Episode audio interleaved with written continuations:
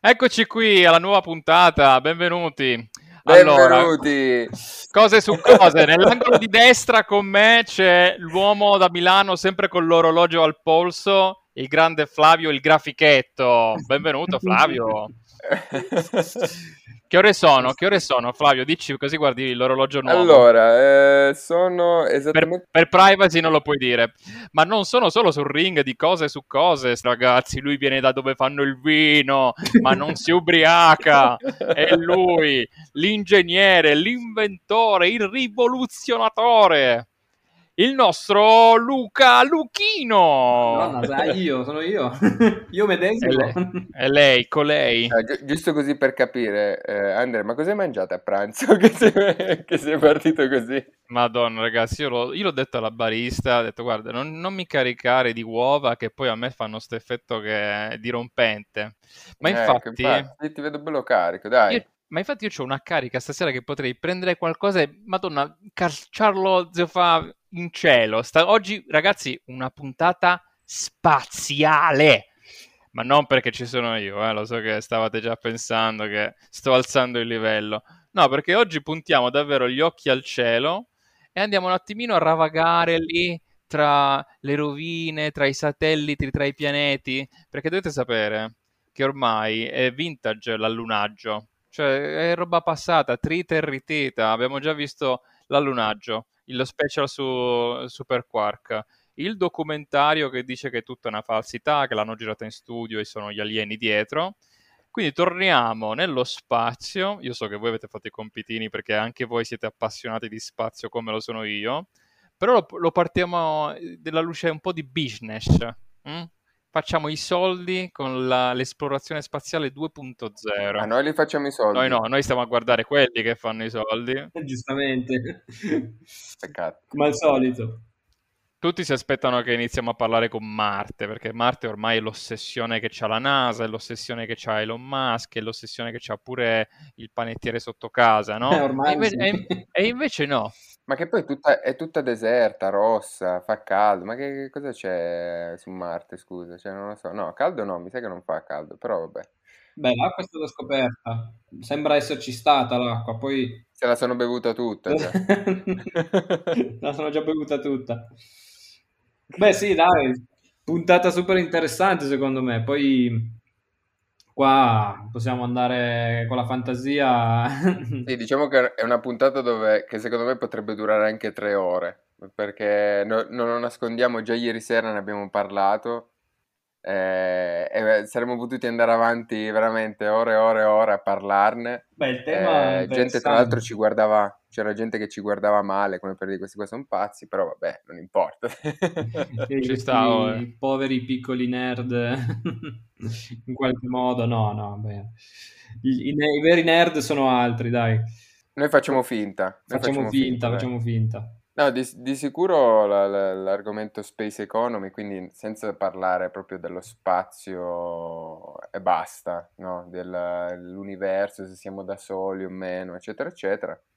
Parlare della space economy ovviamente cioè, è un argomento molto interessante perché negli ultimi, negli ultimi anni, ma soprattutto proprio notizie anche di, di queste- di questi ultimi mesi, ci, ci sono tantissime novità, da Elon Musk a Jeff Bezos, comunque molti privati stanno investendo molto sulla- su- sul- sullo spazio, sia a livello turistico che a livello di, di nuove scoperte, quindi eh, di sicuro nei prossimi anni si apriranno tantissimi scenari veramente, veramente interessanti. E, e ognuno di noi di sicuro da piccolo avrà sognato di fare, quando ti chiedono cosa vuoi fare da grande, voglio fare l'astronauta, sai quello stereotipo classico che si usa, no? Che cosa vogliono fare i bambini, gli astronauti?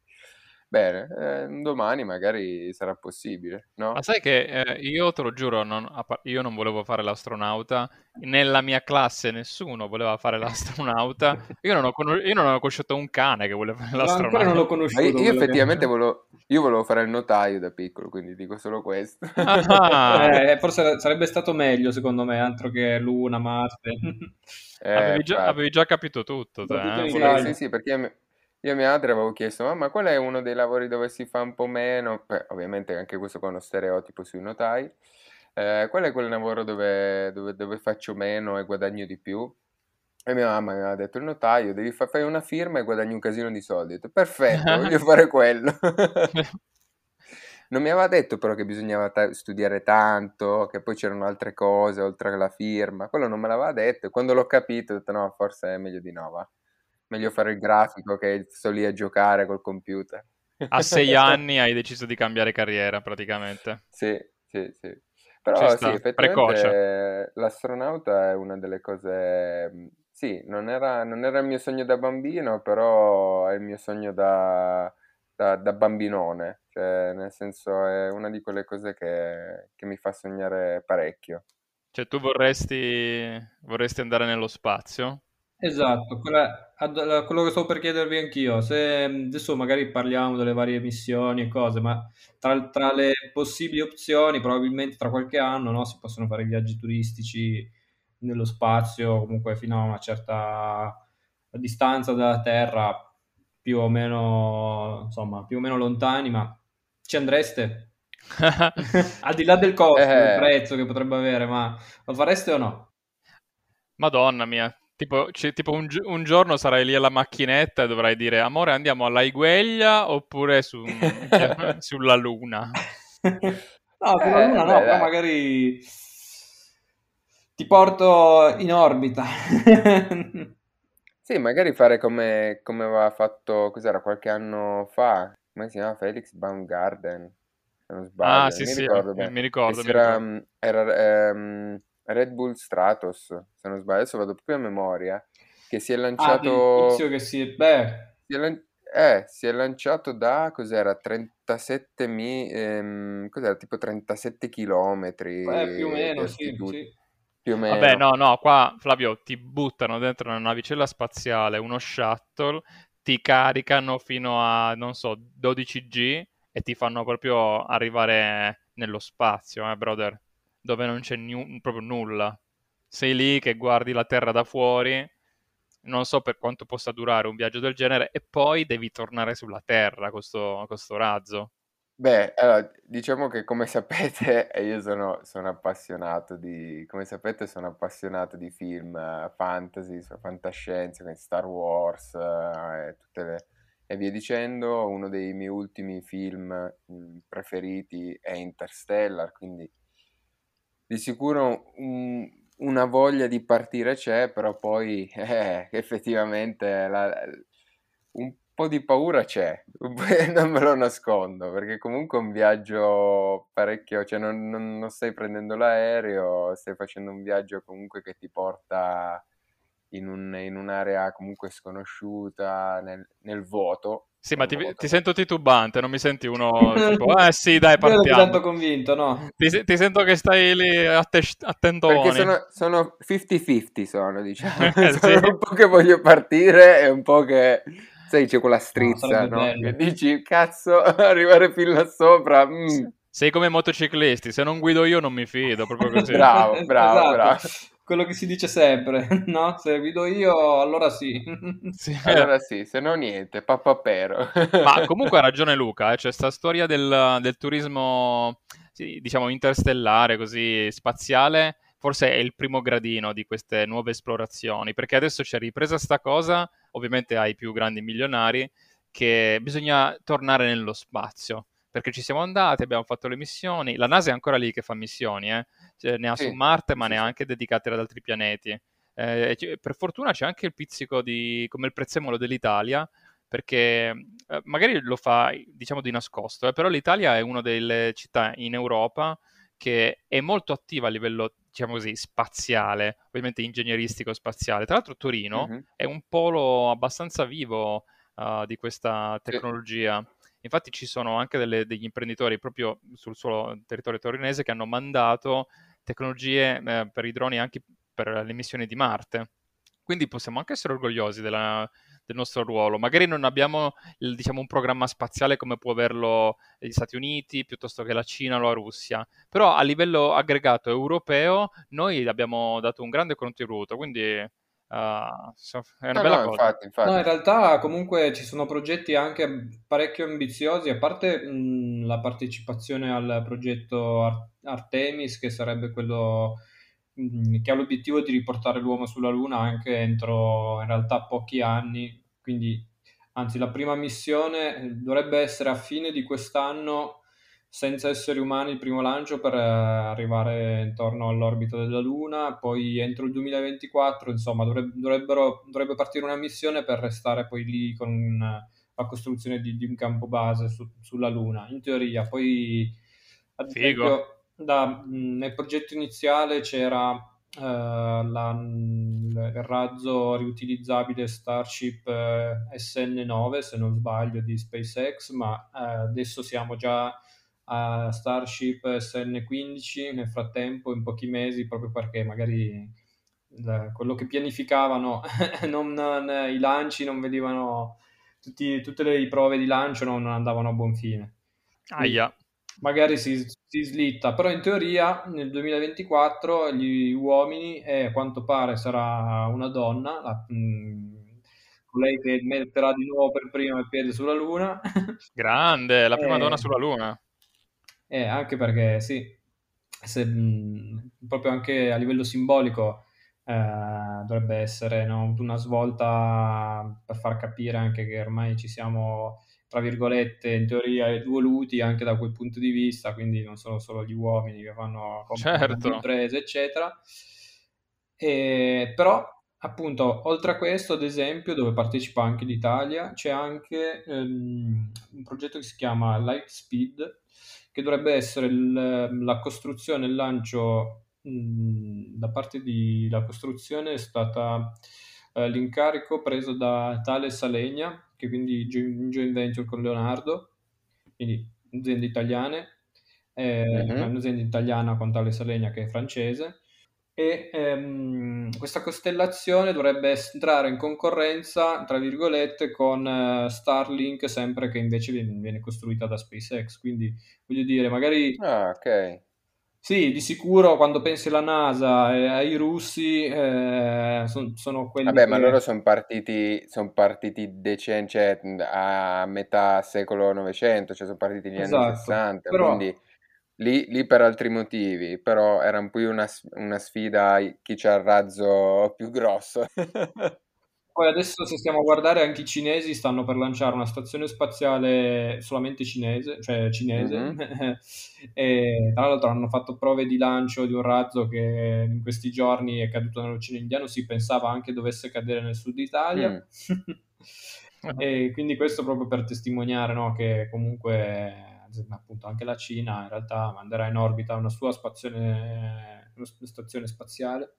Sì, sì, e... sono attivissimi i cinesi, anzi forse stanno facendo paura un po' a tutti perché le dichiarazioni della, della Cina riguardo al loro programma spaziale sono chiare, hanno detto che entro il 2030 vogliono diventare una delle principali protagoniste della, della space economy, sia nell'esplorazione che in tutti i progetti un pochino più magari fantascientifici adesso di minare gli asteroidi, prendere delle risorse da, da fuori, cose così. Quindi sono, hanno le intenzioni, intenzioni serie e i, le idee chiare i ragazzi. Eh, tra l'altro riescono a fare tutto da soli. Mm, nel senso, ad esempio, il programma Artemis di andare sulla Luna è suddiviso tra diverse agenzie internazionali, anche proprio per una questione di riduzione dei costi mentre in Cina a quanto pare insomma stanno sì. facendo tutto da soli mm, senza neanche tanto come dire trovare prevedo un po', un po' come era successo quando era stata scoperta l'America eh, io prevedo un po' le corse per accaparrarsi eh, spazi per accaparrarsi comunque eh, più, più suolo lunare possibile eh, prevedo un po' un, po un, un far west, eh. poi magari sarà un po' negativo, però secondo me sarà così, perché già se vedi, appunto, se già la Cina si mette per conto suo a fare queste cose qua, altre nazioni uguali, come se non sbaglio forse anche la Russia, prevedo che ci sarà un po' di Far West, come per dire, no, questo spazio qua ci siamo arrivati noi, è nostro, pappapero, no? Cioè... Ma da una parte, nel senso, tanto ci sarà... Cosa che secondo me non, non, non ha senso, cioè secondo me lì bisognerebbe muoversi proprio come pianeta Terra, come terrestri, andiamo... Sì, ma co- allora... Ma che sei, Eh, lo Flavio, so, cosa lo so che è un po' un'utopia, lo so, lo so, un po' un'utopia, però mi piaceva, ieri sera ne parlavamo, no? A me piace proprio il nome, il nome che ha scelto Jeff Bezos, no? Per la sua, per la sua azienda, che è appunto mh, incentrata sulla, su- sulla space economy, che si chiama Blue Or- eh, Origin, no? E, e quindi l'origine Sì, di questo nome qua è, è molto bello, cioè lui parla di blu come la Terra come viene considerata il pianeta blu. Quindi chi è originario del pianeta blu?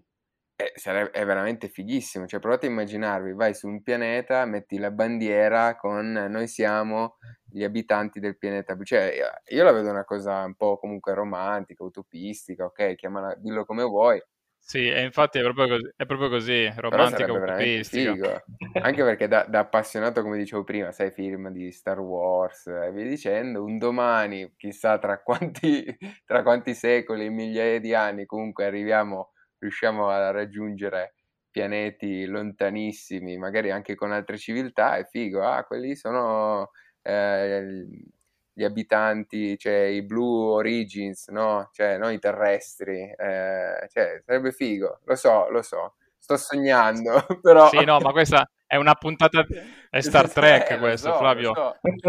Ci sono quattro space program che fanno a gara, ma tra l'altro grazie al fatto che hanno questa competizione agguerrita che probabilmente riusciremo ad avere dei No, no, risultati. la competizione di sicuro, la competizione di sicuro ci sta, la è, è quella che crea, che crea ovviamente la- tutto il- l'entusiasmo, la voglia che porta investitori. No, no, ma quello ci sta. La mia paura era solo che appunto una volta che si arriva lì diventa un po' il Far West. Ah no, qua sono arrivato prima io, Ale. Appunto come era successo quando è stata scoperta l'America. C'era un po' la corsa, l'Inghilterra, la Francia, la Spagna, arrivavano tutti e è, un- è finito un casino praticamente. Ma guarda che potrebbe essere es- esattamente come dici tu. eh. Comunque, quel per, diciamo, per chiudere la questione della- del fatto che quando si parla di spazio e risorse, questi se le daranno forti. Ma già lo sanno, Sì, eh, loro. Hanno già Ma messo in... secondo me comunque non, cioè ci sarà, mh, credo anche che cioè, è talmente più grande di noi, no? Com- anche se pensi appunto all'esplorazione spaziale e, e alle sfide che magari bisogna affrontare, sono talmente, e anzi, purtroppo per fortuna il pianeta Terra è in una situazione che è veramente un po' già compromessa, no? Dal punto di vista ambientale, quindi ehm, di quello che può essere la durata, no? Di, la vita ancora de- del nostro pianeta. Quindi sarebbe, cioè lì, ma anche se dovesse schiantarsi un asteroide eh, sulla Terra, che cosa succede? Chi è che ehm, fa qualcosa per deviarlo, per, eh, per far sì che non succeda? Non, non può essere solo appunto una nazione o l'altra, cioè deve esserci una coesione eh, planetaria che, che sicuramente cioè, è a vantaggio poi di tutti, altrimenti è vero che la competizione è sempre sana da parte delle nazioni, eccetera, però andiamo veramente in un, in- su un terreno che mh, va al di là, no, del- Sì, noi, della noi adesso provenienza ovviamente del... stiamo fantasticando, poi non- cioè, ci sono tantissime incognite, eh, come per esempio appunto si, si parla di questi viaggi, no, in- intergalattici dove ci sono queste mega navi spaziali eh, gigantesche. No, ma anche queste cose qua, secondo me questi sono proprio i parti della, della fantascienza che a me gasano un sacco, eh, perché io sono il primo che se mi scrivi una serie televisiva con queste premesse, io me la guardo subito. Però secondo me sono proprio idee troppo fanta- Sì, sì. fantasiose. Già solo l'idea di andare a minare, che ne so, un asteroide è figo, diciamo a parole, ma poi a livello pratico è veramente un casino. Infatti ancora eh, rapporto costi-benefici non sembra che sia del tutto positivo, nonostante inizino a esserci un sacco di aziende che si lanciano in questo, in questo nuovo business cercando investitori per mettere su uh, questo tipo di, di cose, di, di, opere spaziali o comunque di, avventure spaziali. Però tra l'altro c'era, vi ricordate che c'era stato uh, nei confronti della NASA, eh, però questo in America, un grande dibattito perché erano pubbliche le spese spaziali, quindi si sapeva che la NASA spendeva un, un trilione di dollari mm-hmm. a costruire questi razzi, poi esplodevano e allora dicevano i contribuenti, ma scusa, eh, buttiamo palate di soldi per costruire i razzi per andare, boh, so, a pigliare le, ro- le, le rocce sulla Luna, quando potremmo utilizzare questi soldi perché ne so, per rafforzare il sistema sanitario, per le infrastrutture, per, uh, sai, cassa integrazione e tutti i sussidi statali che magari non vengono erogati. C'era stato un forte dibattito in America di questa, di questa in realtà, cosa. ecco, appunto questo è, sembra essere un falso mito perché in realtà, da quella che è la missione Apollo, sono state le missioni Apollo, è stato, a parte che è stato dimostrato che ogni dollaro investito nella ricerca spaziale eh, mh, ha avuto poi nel medio, chiaramente nel medio-lungo termine, perché non, è, non c'è un ritorno immediato, ma nel medio-lungo termine ha avuto per ogni dollaro speso 9 dollari di, dire, di, di ritorno e mm. anche dal punto di vista proprio della spesa pubblica, in realtà su appunto ogni dollaro speso in tasse da parte dei contribuenti, la spesa in ricerca spaziale eh, equivale veramente a pochi centesimi. Mm, cioè, appunto, c'è questo um, falso mito, diciamo, che sia una, una, spesa che abbia veramente poche ripercussioni e che magari non rientri mai. In realtà, ad oggi ci sono tante di quelle, dire, tecnologie che usiamo tutti i giorni, che ormai sono entrate proprio nelle abitudini, anche nel lifestyle, se vogliamo, che derivano proprio dalla ricerca spaziale. Quindi, ad esempio, Mm, part- allora, lenti antigraffio degli occhiali, che mm, ho anch'io adesso in questo momento, GPS sui telefoni, cioè apri Instagram e quanti trovi che pubblicano il giro in bici fatto con l'app che traccia con il GPS, quello è, è ricerca spaziale. Certo, certo. Mm, memory foam del cuscino per non aver male alla cervicale, quella è la ricerca. Ne so qualcosa.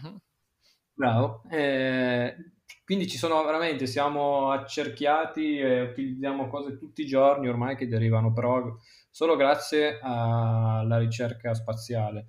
Poi sembra, ad esempio, a livello di costi, mh, mm, sembra che una settimana di guerra in Afghanistan, eh, il costo, cioè mh, mm, fare guerra per una settimana in Afghanistan con lo stesso costo ci hanno realizzato la stazione spaziale internazionale. Eh, io preferisco la stazione spaziale.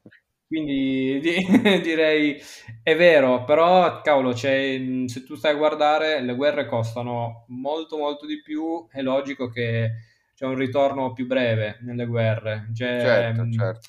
Come dire, no, non posso dire dove, lo, dove, ho sentito questa frase, ma eh, tra virgolette, purtroppo non si fanno più guerre perché eh, ci sono, per quanto riguarda ad esempio la, la difesa eh, nel settore dell'aviazione, eh, non ci sono più ordini a livello di caccia di ad esempio F-35 eccetera proprio perché ahimè eh, la guerra muove, muove, tanti soldi quindi eh certo e, l'industria manufatturiera certo. delle armi della tecnologia e li, e li, muove anche in maniera più immediata quindi mm è logico che la, la, ricerca spaziale ha dei tempi molto più lunghi, però secondo me adesso poi si sono intensificati i lanci, le missioni, anche perché appunto dobbiamo cercare di capire se abbiamo la possibilità no, di ridurre lo sfruttamento delle nostre risorse, del pianeta Terra. Ehm, quindi insomma... No, ma poi mi piace... Certo. Diversi motivi. No, poi mi piace, mi piace anche l'idea che avevo sentito che vogliono trasformare la Luna, non, non colonizzarla nel senso di andarci a vivere, ma vogliono trasformarla un po' della nostra mega stazione spaziale, che poi utilizzeremo per andare su Marte. Una cosa che sentivo è che anche la ricerca di nuove forme di vita, no? Mm, questa ricerca qua, oltre a guardare ovviamente con i vari telescopi, viene fatta anche ascoltando delle frequenze radio.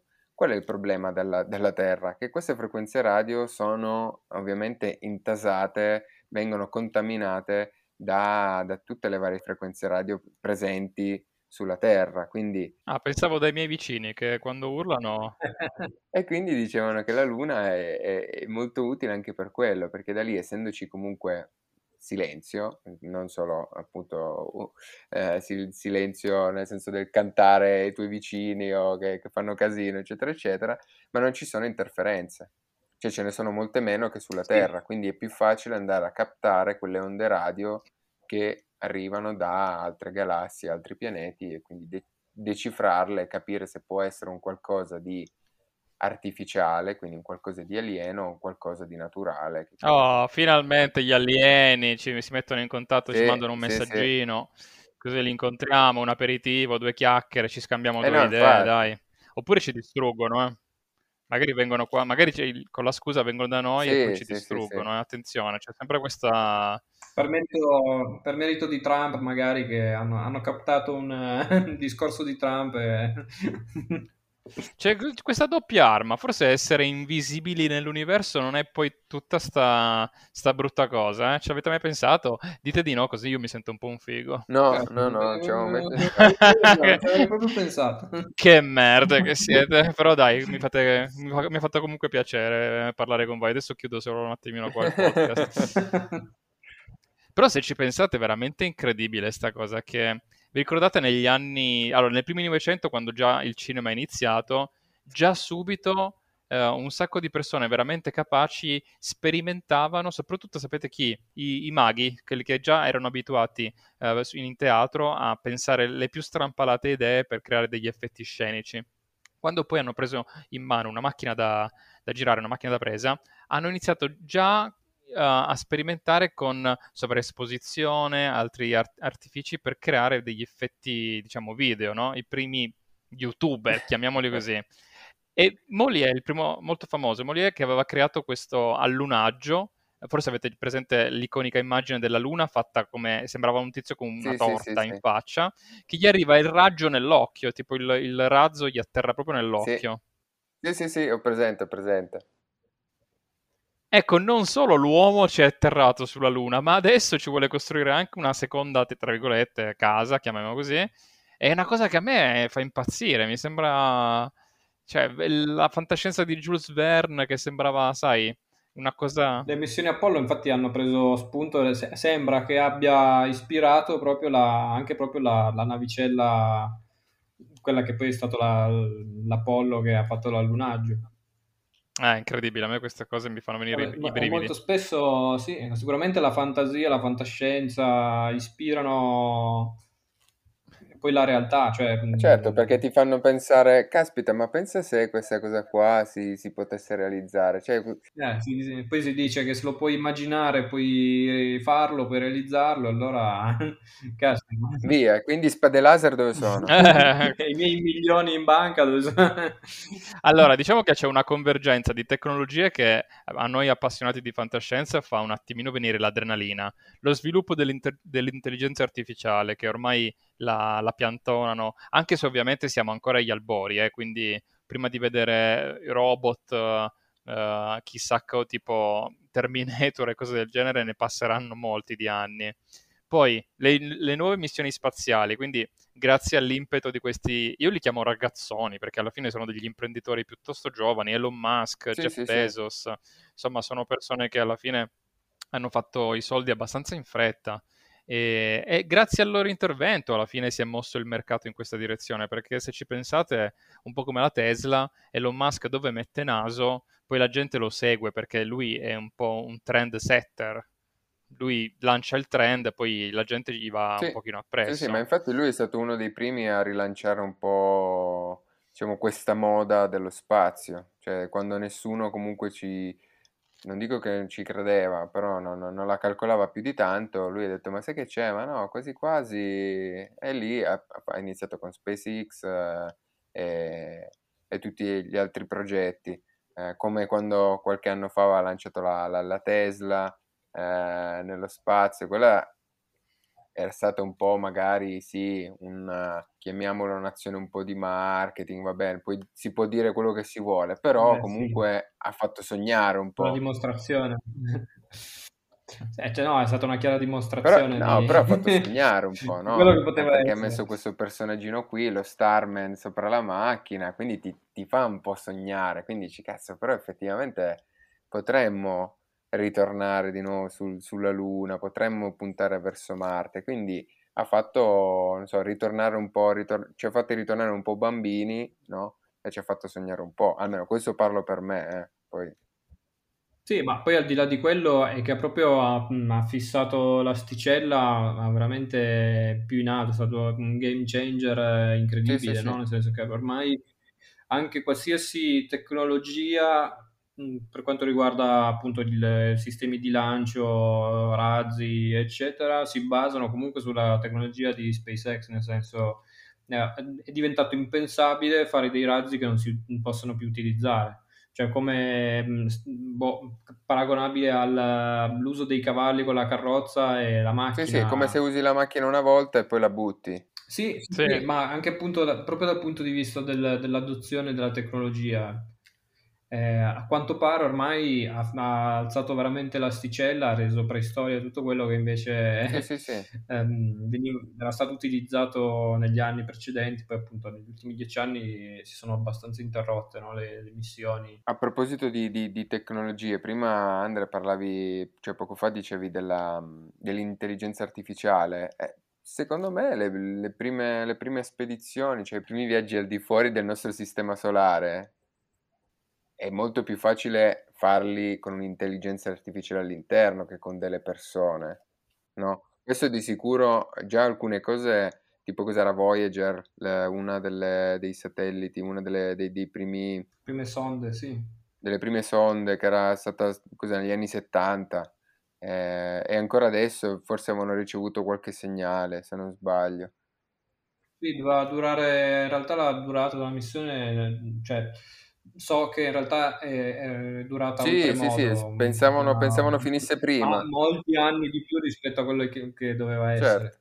Eh, secondo me io me li vedo così, i primi viaggi comunque intergalattici al di fuori appunto del nostro sistema solare, secondo me sarebbe più che mandare delle persone, mandi delle intelligenze artificiali che non devono essere per forza dei robot, eh. Cioè può essere anche un'intelligenza artificiale proprio all'interno, cioè la navicella spaziale è intelligente, no? Quindi il- secondo me così sarebbe veramente Eh figo. sì, di fatto anche comunque l'ultima sonda Perse- Perse- Perseverance, per dirla Ah, giusta, Perseverance, quella che eh, è andata su Marte. Certo, mh, comunque viene tutto mh, compi- computerizzato con software che, cioè, in pratica può essere considerato già intelligenza artificiale, nel senso che, eh, caspita, arriva, arrivava ai mh, 30.000 all'ora, doveva comunque compiere una serie di manovre per rallentare e atterrare in modo giusto. Ma comunque, non... Andrea, tu hai fatto la domanda all'inizio, voi partireste, eh? Però tu non hai risposto, almeno io non ho sentito la tua risposta. Eh, io sono... ho i dubbi, nel senso mi, pia- mi gasa molto l'idea perché come voi sono cresciuto a pane e fantascienza, però c'ho un po' di paura, devo essere Eh, sincero, sei come me 50-50 perché non è proprio... Ma il trucco, Sì, il trucco Andre è lasciar passare qualche anno, vedere, capire se si schiantano, se esplodono o meno, e poi... Sì, io immagino che ci sarà un, un momento in cui questo tipo di, tra virgolette, viaggio, così così, sarà molto più easy, sarà, non dico all'ordine del giorno, ma sarà... Ovviamente sto parlando chi- di chissà quanti anni, eh, però eh, penso che se le cose vadano bene potrebbe essere che... Però avete giustamente detto voi che ci sono un sacco di problemi sul pianeta Terra e ci giriamo sempre attorno, eh, però oltre al fatto che non siamo bravi ad amministrare le risorse che abbiamo, le, le sfruttiamo male, le- impieghiamo un sacco di energie per estrarre delle risorse che in realtà forse neanche ci servono, insomma.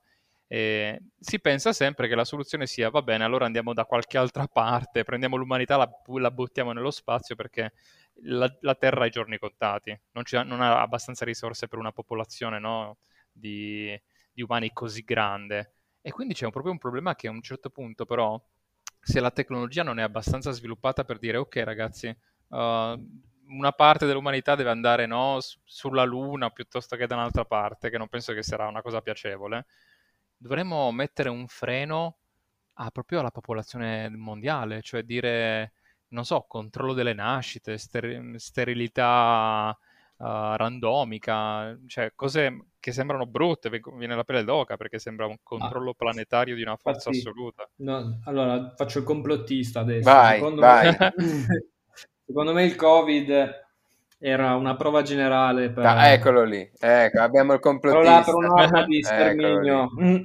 Ma non credo che tu sia l'unico che abbia pensato una cosa del genere, eh, sinceramente. ah no, sicuro. Eccolo lì, complottista.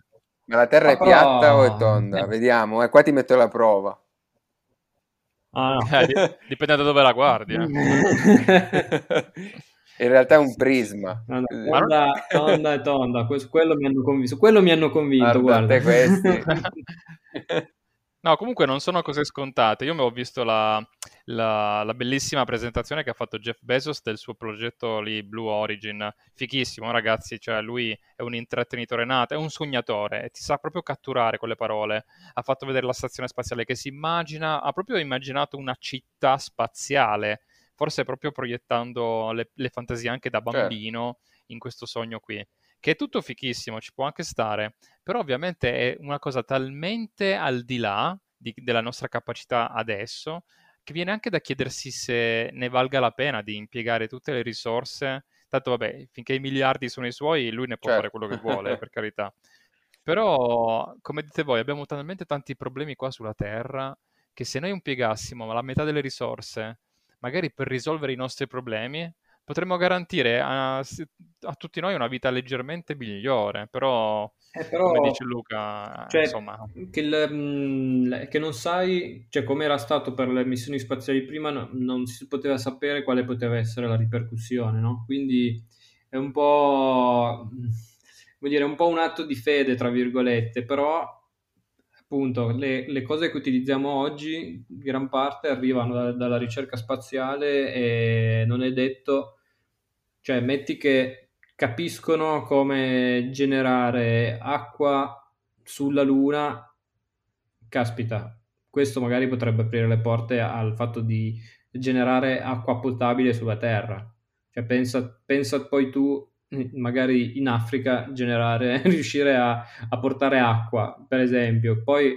No, ma di, di, sicuro comunque è utile perché, come hai detto tu prima, molte cose che utilizziamo tutti i giorni, che per noi ormai sono, sono, sono cose normali da utilizzare, sono nate appunto magari dalle guerre, dalle spedizioni nello spazio, quindi di sicuro comunque è vero, bisogna pensare al nostro, al nostro pianeta, a curarlo, eccetera, eccetera, giustissimo però quelle hanno comunque sempre il loro utilizzo, cioè è, fa parte della nostra continua ricerca di evoluzione, cioè l'uomo non è in grado di stare fermo e di non fare niente, cerca sempre comunque di migliorarsi, di scoprire cose nuove, quindi quello ci può stare. Secondo me anche qua ci sta un po' il 50-50, quindi vanno bene le spedizioni, bene, va bene questa ricerca, però come dice Andre anche ovviamente bisogna, bisogna pensare a dove siamo adesso, perché comunque il pensare di arrivare in un altro pianeta vivibile per noi,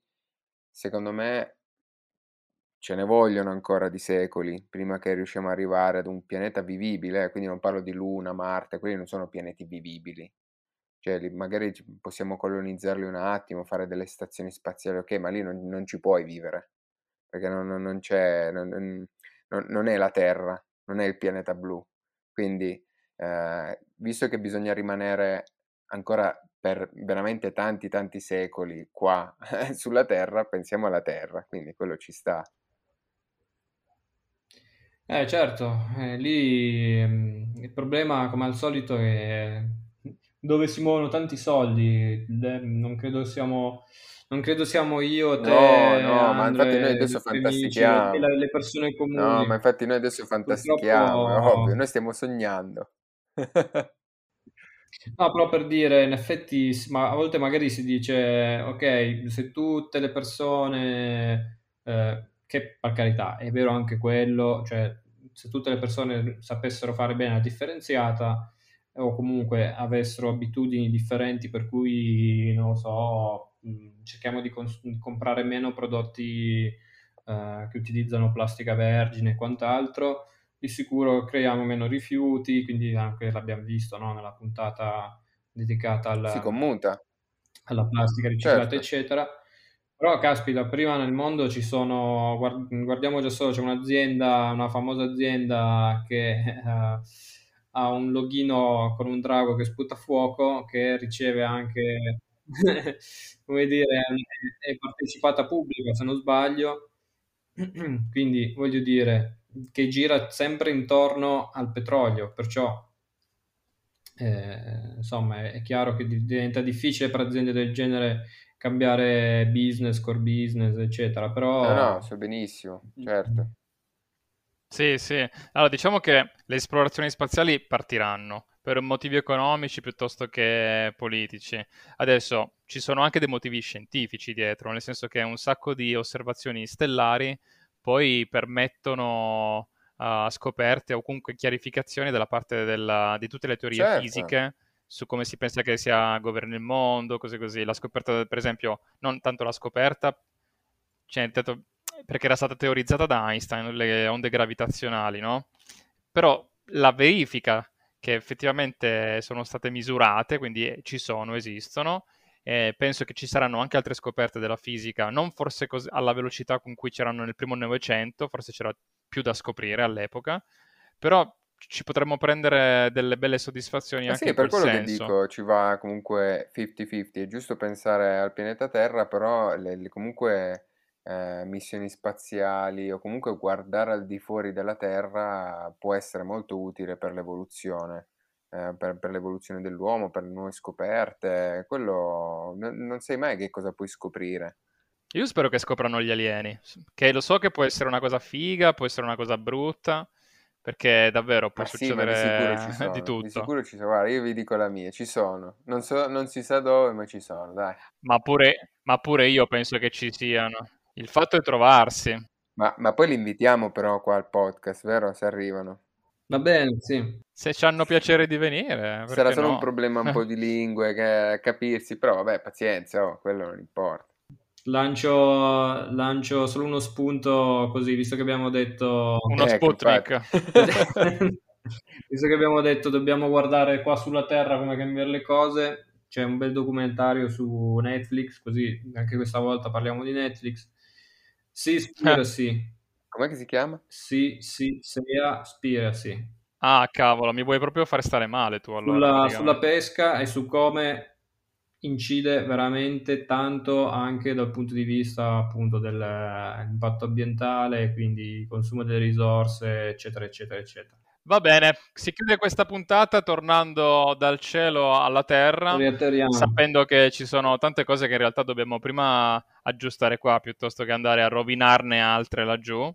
Anche se ovviamente da romanticoni quali siamo ci piace sta storia che chissà che cosa che ci sia là fuori. Mi sento un po' Fox Mulder, del tipo I want to believe, no? Che là fuori ci sia qualche cosa che ci aspetta. Però per, per il momento lasciamolo aspettare. Va bene, Facciamo va così. bene. Va bene, direi che sono d'accordo. Boh, ragazzi, dai, si chiude qui la puntata. Ci vediamo, ci vediamo alla prossima. Fate i bravi. Sempre sul pianeta Terra, sistema solare. Mi raccomando, Terra. piedi, piedi per terra, piedi per terra, eh? Non voliamo. Va bene. Io un po' meno. Ecco, no, vabbè, Luca sappiamo già, però, vabbè.